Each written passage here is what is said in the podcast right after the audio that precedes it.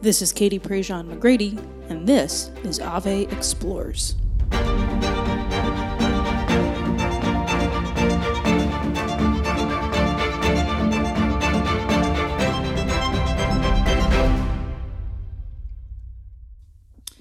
When I was in college, um, one of the girls that lived on my dorm floor, Chelsea, uh, came up to me in the lounge of the Catherine Hall dorm and said, Hey, I have a question for you.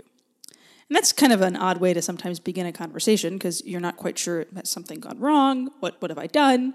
I didn't have a guilty conscience, but it was still kind of an odd way to start the conversation. And, and she said, So um, I just, I have some questions about Catholicism. It's a pretty loaded way to start a conversation. And I said, okay, um, I mean, I'm no expert. I was not a declared theology major yet, though I think both I and the Lord knew that that was always eventually going to happen. She said, "Well, I just I have some questions. I was in the chapel the other day, and I I why is there a little red light next to the tabernacle?" So I told her, "Oh, well, it's just an indication that the, the presence of of God is is here. Um, a reminder that that the Blessed Sacrament is inside the tabernacle, and, and a reminder to genuflect and, and to, to call our attention that this is not just some golden box, but that someone is within it. Okay, she said. And why are there candles lit next to the podium and on top of the altar? So I explained the candles, and she asked another couple questions about statues, why Mary holding baby Jesus, why that particular saint.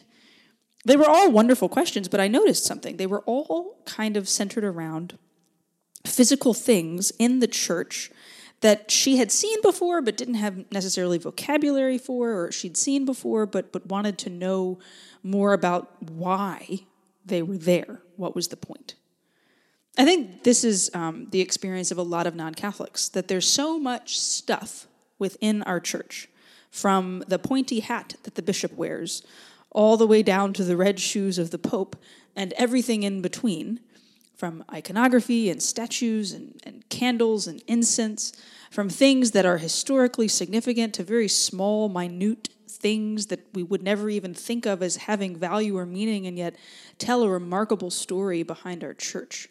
Right? The stuff of our faith matters. It mattered enough and piqued the curiosity enough of this young lady that eventually she converted to Catholicism fascinated by the things she was seeing and learning in the theology classes at the University of Dallas. She eventually made the jump, crossed the Tiber, as they say, and joined the Roman Catholic Church. And I think she would happily say, as she's told me many times, that part of it was learning so much, so quickly, about the stuff of our faith. That's what we're talking about today on this second episode of the Ave Explores Art and Architecture season of the show.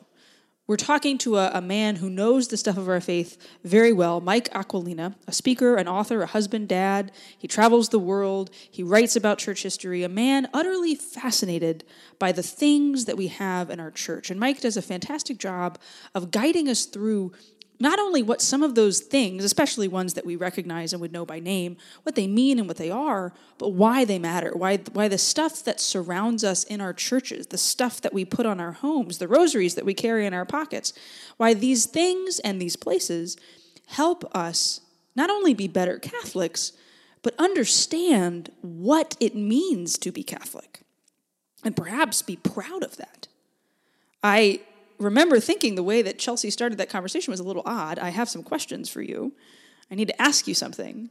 I want to ask you about Catholicism. And then the first thing she went to was a candle. Why is there a light? And she wanted to know about statues. She wanted to know about things that she could see. Because things, material things, are important.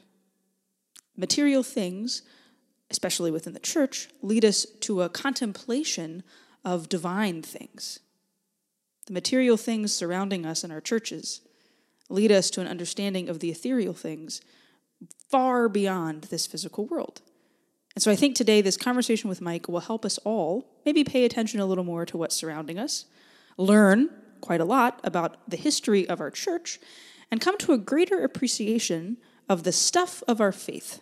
Not just because it's nice to have stuff, but because the stuff has great meaning. Just as a friendly reminder, the new Ave Explorer series on art and architecture is beginning today, the day that this episode is dropping, April the 15th. We're starting the series today on a Wednesday because we wanted to coincide with today, the date, not just tax day, but because today marks the one year anniversary of uh, the burning of the Cathedral of Notre Dame in Paris. Many of us remember this fateful moment a year ago as people watched in horror as this magnificent cathedral, so well known both by name and by sight, burned we remember the heroic story of the priest who ran inside to save the Blessed Sacrament. We remember the, the photos that started to emerge of the cross in the background, still standing amidst the smoke and the debris. And of course, the restoration that's happening now, there's a link down in the show notes to the veneration of the crown of thorns that happens every year at Notre Dame.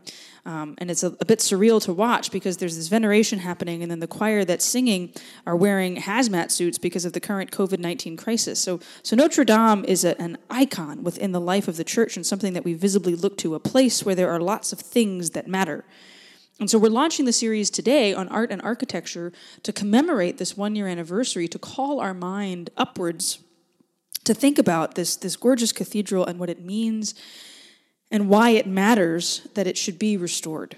If you want all of that wonderful content that we have created for the next four weeks, go to avemariapress.com. There's a banner right at the top. You can click it, find the articles for week one, the videos for week one, and give us your email, and you'll get all the rest of the content straight to your inbox um, so you don't miss anything.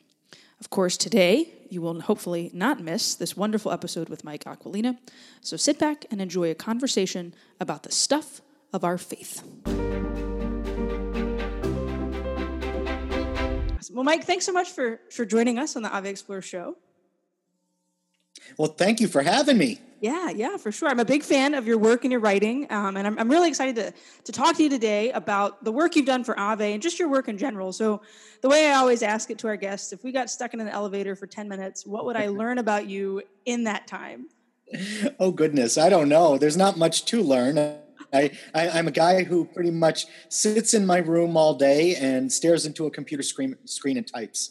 Um, I'm, a, I'm, I'm, I'm a writer uh, by profession. I've been doing this, I guess, for 30 um, some years now. And, uh, and my special area of interest is the early church. Uh, um, uh, I love what I do. Uh, I don't know what, what more I can say. I, I, I get to, to, to spend my days writing about history, which I mm. love, and specifically the history of the Catholic faith, which I love. Yeah. So, uh, so there you go. what was the what? Why that? Why the early church? Was that what you went to school to do initially? I mean, was that a later in life excitement that that came into your life? Well, I think I've always been interested in the ancient world. And when I was a kid, I wanted to be an archaeologist because I imagined that what archaeologists do is go to these places and put a shovel into the ground, and then they find all kinds of things made of gold. yeah. and then I got older and I found out that what archaeologists actually do is is sit there with a toothpick and a toothbrush and, and, and, and, scrape off uninteresting things all day. You know, yeah. it's uh, it, it wasn't so interesting. But then I I, uh, I discovered that you can read these documents of early Christianity, and it's just like putting a shovel into the ground and making new discoveries. So few people today know anything about Melito of Sardis, and he's a fascinating figure. So few people know anything about Minucius Felix. They never heard these names, but these are fascinating men who were stunning writers, and they have something to tell us in our own time. So I, when I discovered the writers of early Christianity, I just, you know, uh, you know, to steal a, a, phrase from Toy Story 2, I found my moving buddy, you know. and and and uh, and I was ready. You know, I was I'm I'm kind of a nerd. I like to read books, and and uh, I'm a I'm a history buff. So so so I kind of fell into into that groove. I, have been writing for a living, as I said, for more than thirty years. Um, gradually. Uh, uh, I, I, mean, I've worked in the, I've worked in advertising, I've worked in marketing, I've worked in the tech field, and um, and God just gave me very strange opportunities from moving into into this field in particular, which is my field of fascination. Yeah, it's it's a, a joy that you get to do what you love, pay the bills, but also excite people about the early church. I know you lead pilgrimages around the world and, and share yeah. that information with people. Um, and, and you mentioned so archaeologists would go to places and look for things.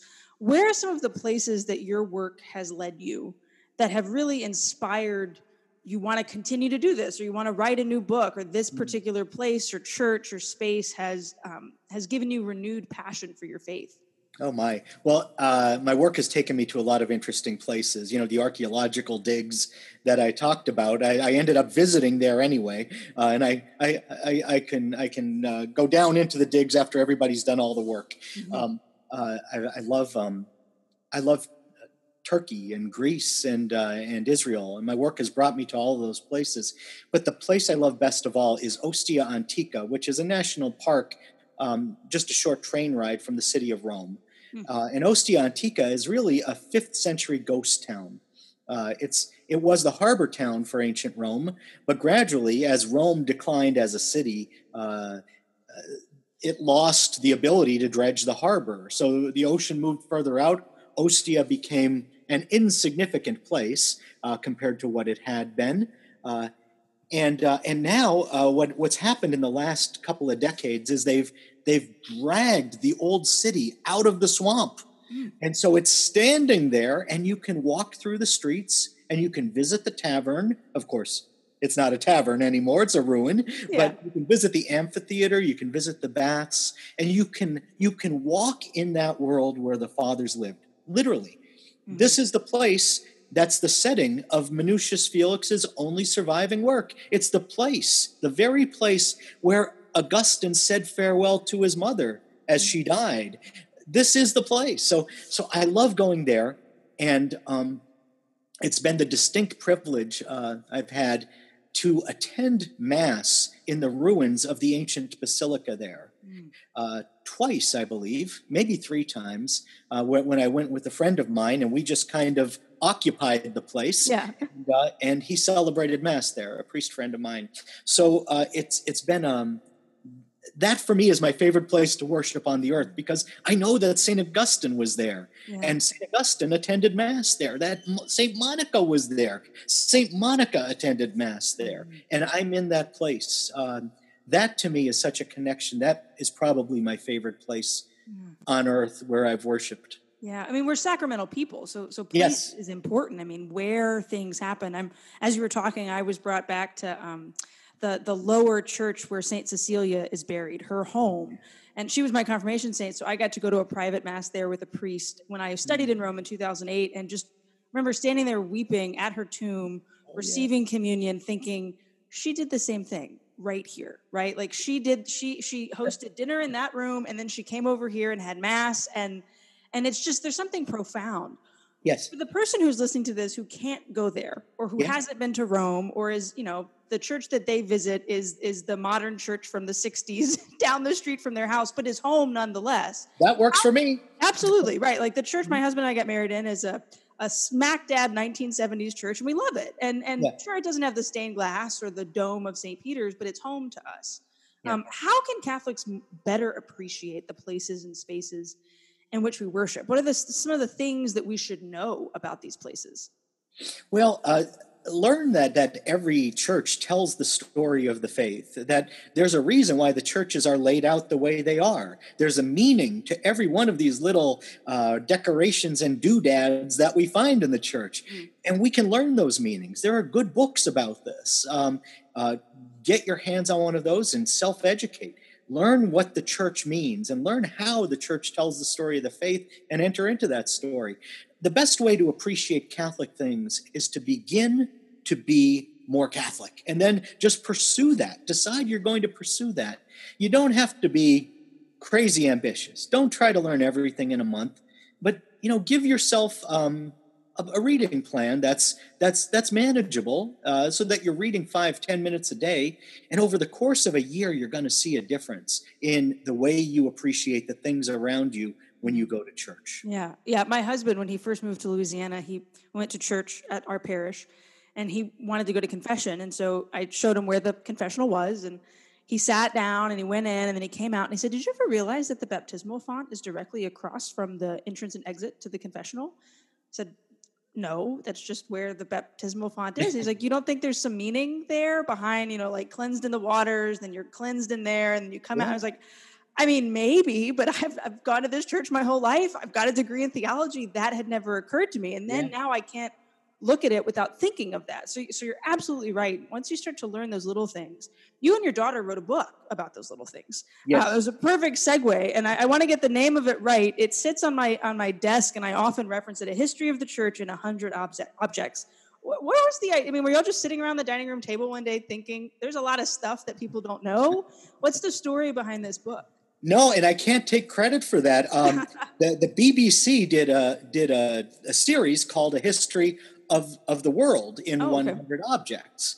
And uh, and so that inspired a lot of knockoffs. You know there's a history of the civil war in 100 objects. I think there's a history of portland oregon in 100 objects. Don't so write a history about anything. There are a lot of imitations here but tom grady uh, who's the publisher at ave maria um, got the idea that there should be a history of the church in 100 objects and he asked me to write it. Um, I, I was really busy at the time but I really wanted to do yeah. it. So I said, I'll tell you what, if I can do it with my daughter, I'll do it and uh, and we'll work together.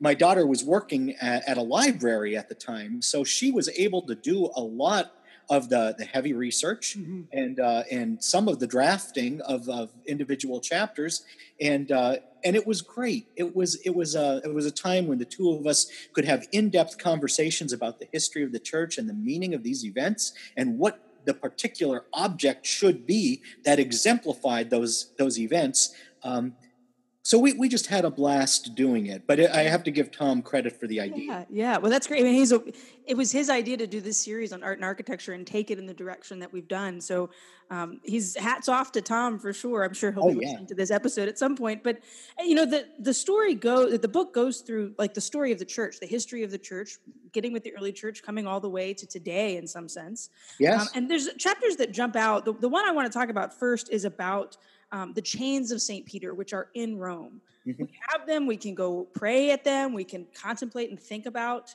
how St. Peter died and how he was imprisoned. Tell us a little bit about those those chains. We're of course going to link to the book in the show notes so people can go buy it, but but give us the Mike rundown of the chains of St. Peter.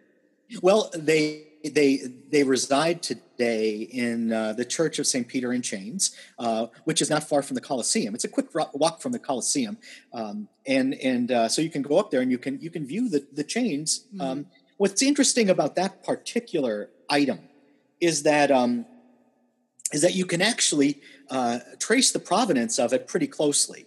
That there, there's a lot of documentary evidence for, for the existence of those chains and for the veneration of those chains and even for the location of those chains through the time of persecution. Mm-hmm. Uh, you know, and we don't have that kind of provenance for a lot of items. But for these, we do. Um, you know, at the time, the church was operating underground for the most part. Uh, on and off, there were these times of intense persecution. Um, so, so what this uh, represents for us today is uh, is um, is this idea of the church going into the heart of society. Really, Saint Peter going from Jerusalem all the way across land and sea till he gets to Rome because it's the capital of the world. Mm-hmm. It's the capital of the empire. And it really shows um, symbolically a kind of conquest. Mm-hmm. Uh, but it's not conquest in the way the world usually thinks of conquest. Right. It's the conquest of Peter in chains. You know, Peter consecrated the city of Rome not through military might, but through his martyrdom you know, right. through his imprisonment, through his suffering, and through his sorrow. Um, that's how he prepared the church that we live in today. Uh, so, yeah, that's a significant item in the history of the church and even of the world. Yeah, yeah. Well, and he he he wins the city of Rome. I mean, what is Rome known for now? Obviously, the ruins of the Roman Empire, but St. Peter's Basilica, the hundreds and hundreds of churches you can go into and pray, the, the bumping into saints wherever you turn around. I mean, it's you can scream, hey, sister, and 30 nuns will turn around at once. I mean, it is the center of Catholicism. And, and yes. these chains are, are, a huge part of that. I, I, remember going to the church, I was on a pilgrimage group in um, 2013 with some students. There's a pet store across the street. That's what they remembered was where we went to go see the Moses statue and the chains. There was a pet store right across the street, and they went in and bought – prizes for their pets back home. But it was profound to get to kneel in front of them and to to remember who came first and and why we even have a church to this moment. That leads us then to obviously the the pride and joy, I would say, of Rome, St. Peter's Basilica. Um, so we we talked with Liz Lev in an episode about St. Peter's, and she gives us kind of this historical rundown. I always like to ask people, where's your favorite spot in St. Peter's Basilica? Like, do you have a, a haunt or a corner or an image that you like to go to in there? Oh, there are a few. There are a few. Wow. Uh, um, and I have to pick one. yeah, well, you can pick a few. That's fine. Some folks in you know listening to this probably haven't been before. you know, th- there's a there's a chapel off to the side. You know, if you're walking in, it's to the left, and it's um it's where Saint Simon and Jude are, uh, are are are reposed. And so I always go over there, uh, and I and I and I make my visit. Um, why is that? Because my son, I don't know how or why, but when he was very young, he he acquired an intense devotion to Saint Jude Thaddeus. I do know why, um, because Saint Jude helped him repair his computer when his computer was crashing. Oh, wow. This was this was back in the nineties. Impossible causes, yeah. So he he he found this prayer to Saint Jude. It just just happened to at that time. He prayed it and he fixed his computer. And he was he was a, a little whiz kid. He owns his own tech company Yeah. now. But he um he did that then, and he wrote a book about Saint Jude when he was 12 years old, and it got published. Wow. So I have a, a great devotion myself to Saint Jude as a result of that, and I always go and I visit him when I'm when I'm in town. Yeah, first, and that's a great way to put it when we're in town because it's home. It's home for all Catholics, whether you've been once or you've been a thousand times.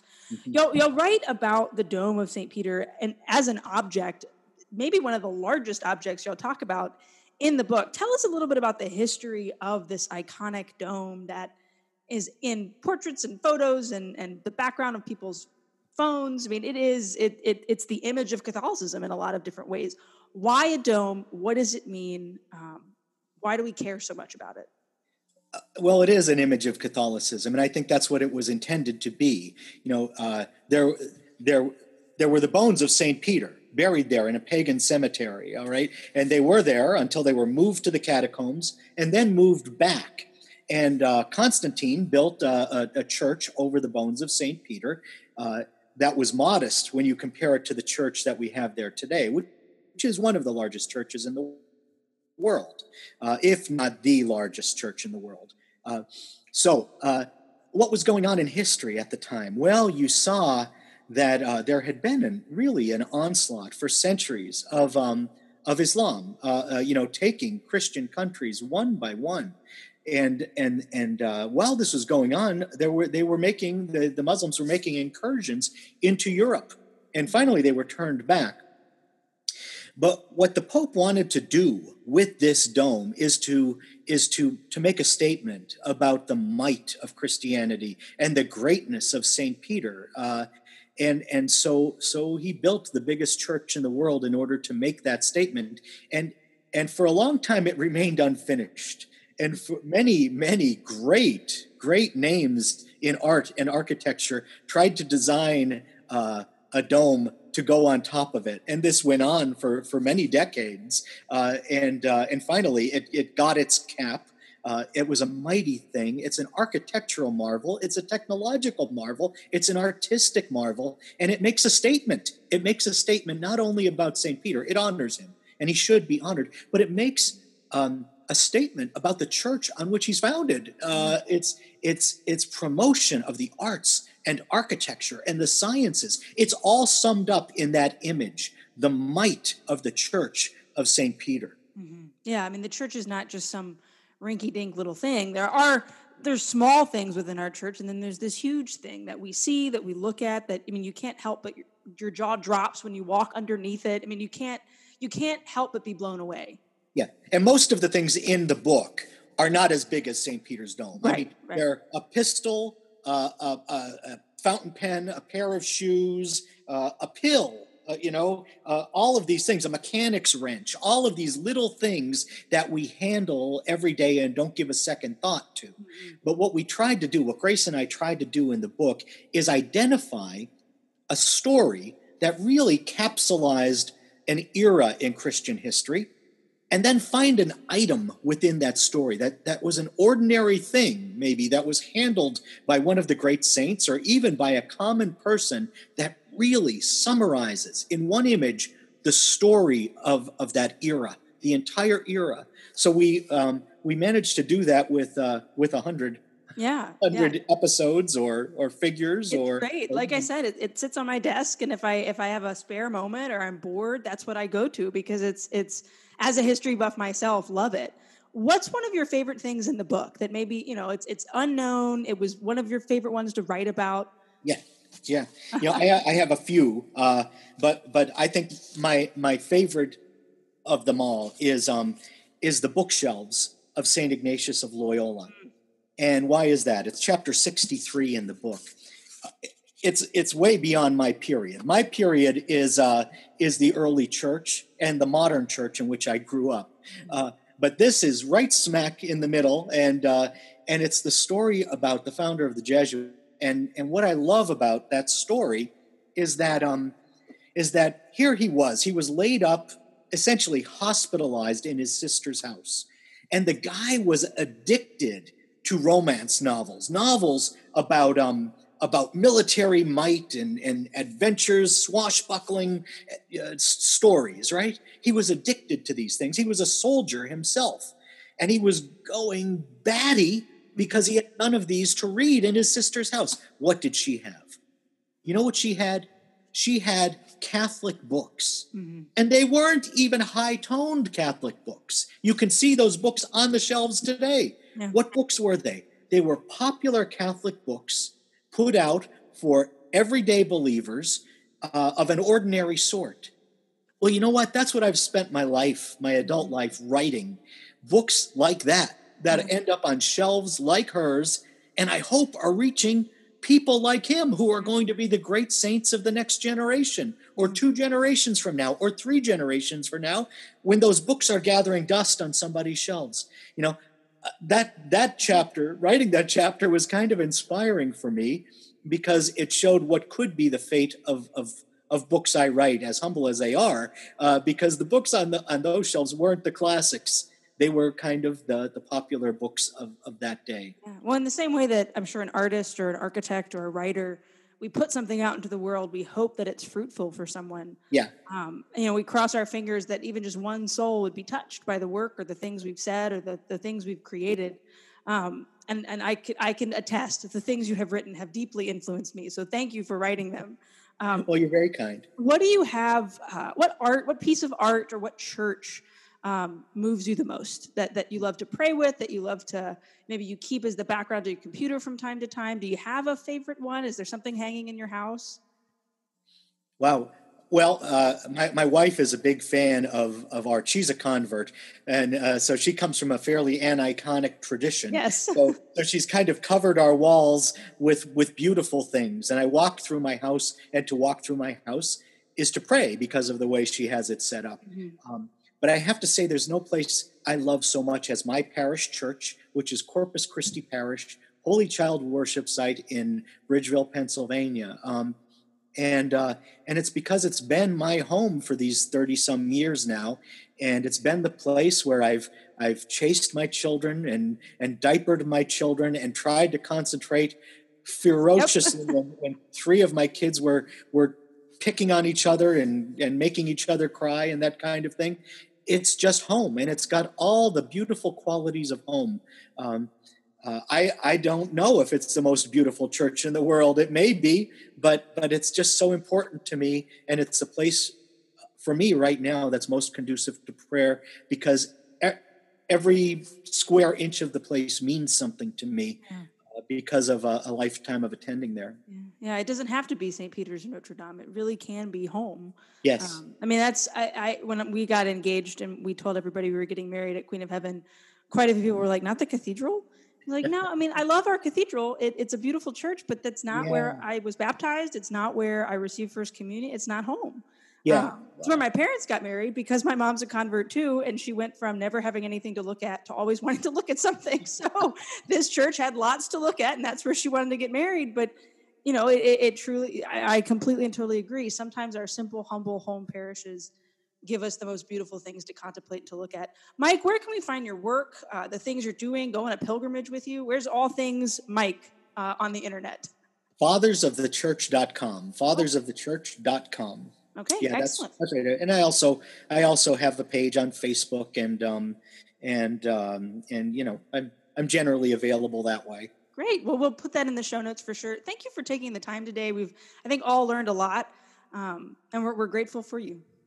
Hey, thank you so much for having me. Yeah, of course. Things matter. Stuff matters. Whether those things are in gorgeous cathedrals and basilicas that we can visit on pilgrimage or our home parish that we've gone to for 30 years, where we've raised our families, where we feel most comfortable, where we probably long to be in the midst of everything that's going on right now with this pandemic. I think Mike offered some great insights, and I think you would love the rest of the insights that so many of our, our contributors have offered in this whole series. You can go over to AveMariaPress.com to find the entire Ave Art and Architecture series. Uh, sign up to get the weekly emails straight to your inbox. We'd, of course, be grateful for a rating, a review uh, on this show. It helps more folks find it on Apple Podcasts, Google Play, and Spotify. And all of the backlogged episodes are, of course, available over on the Ave Maria Press website.